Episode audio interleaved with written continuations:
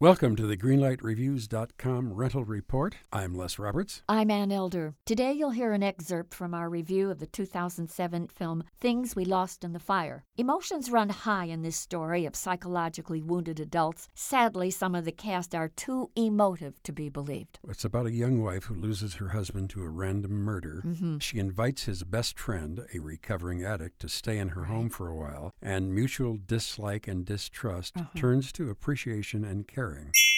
I don't think Halle Berry was a sensual enough persona on screen to carry this screenplay with Benicio del Toro, who is a passionate, wonderful, charismatic actor who all but steals the movie right away from everybody. Oh, he does steal the movie away from everybody. And as beautiful as Halle Berry is, if she disappeared out of this movie, nobody would notice because he's that good. His meltdown when he goes cold turkey is such a believable scene. He works in such an honest, gut wrenching place, as opposed to Halle Berry, who's mistrustful, wary. She is a terrible, terrible person in this film with some pretty bad language, too. Del Toro saves the movie. For me, this is a strong yellow light film. I would have loved to have given it a green light, but it just didn't have enough power for me. Okay, I am going to give it a green light, Ann, because Benicio del Toro just blew my socks off. Mm-hmm. Okay, yellow light from Ann Elder, green light from me for Things We Lost in the Fire.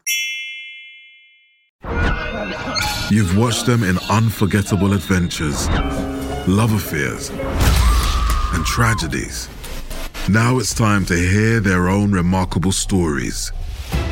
From the makers of Death of a Rock Star and Death of a Sports Star, this is Death Ready of a Film Star. and action. Starring Heath Ledger, Marilyn Monroe, Chadwick Boseman, Robin Williams, Carrie Fisher, and Bruce Lee. Search for Death of a Film Star in your podcast app. You've seen them tell stories. Now it's time to tell theirs.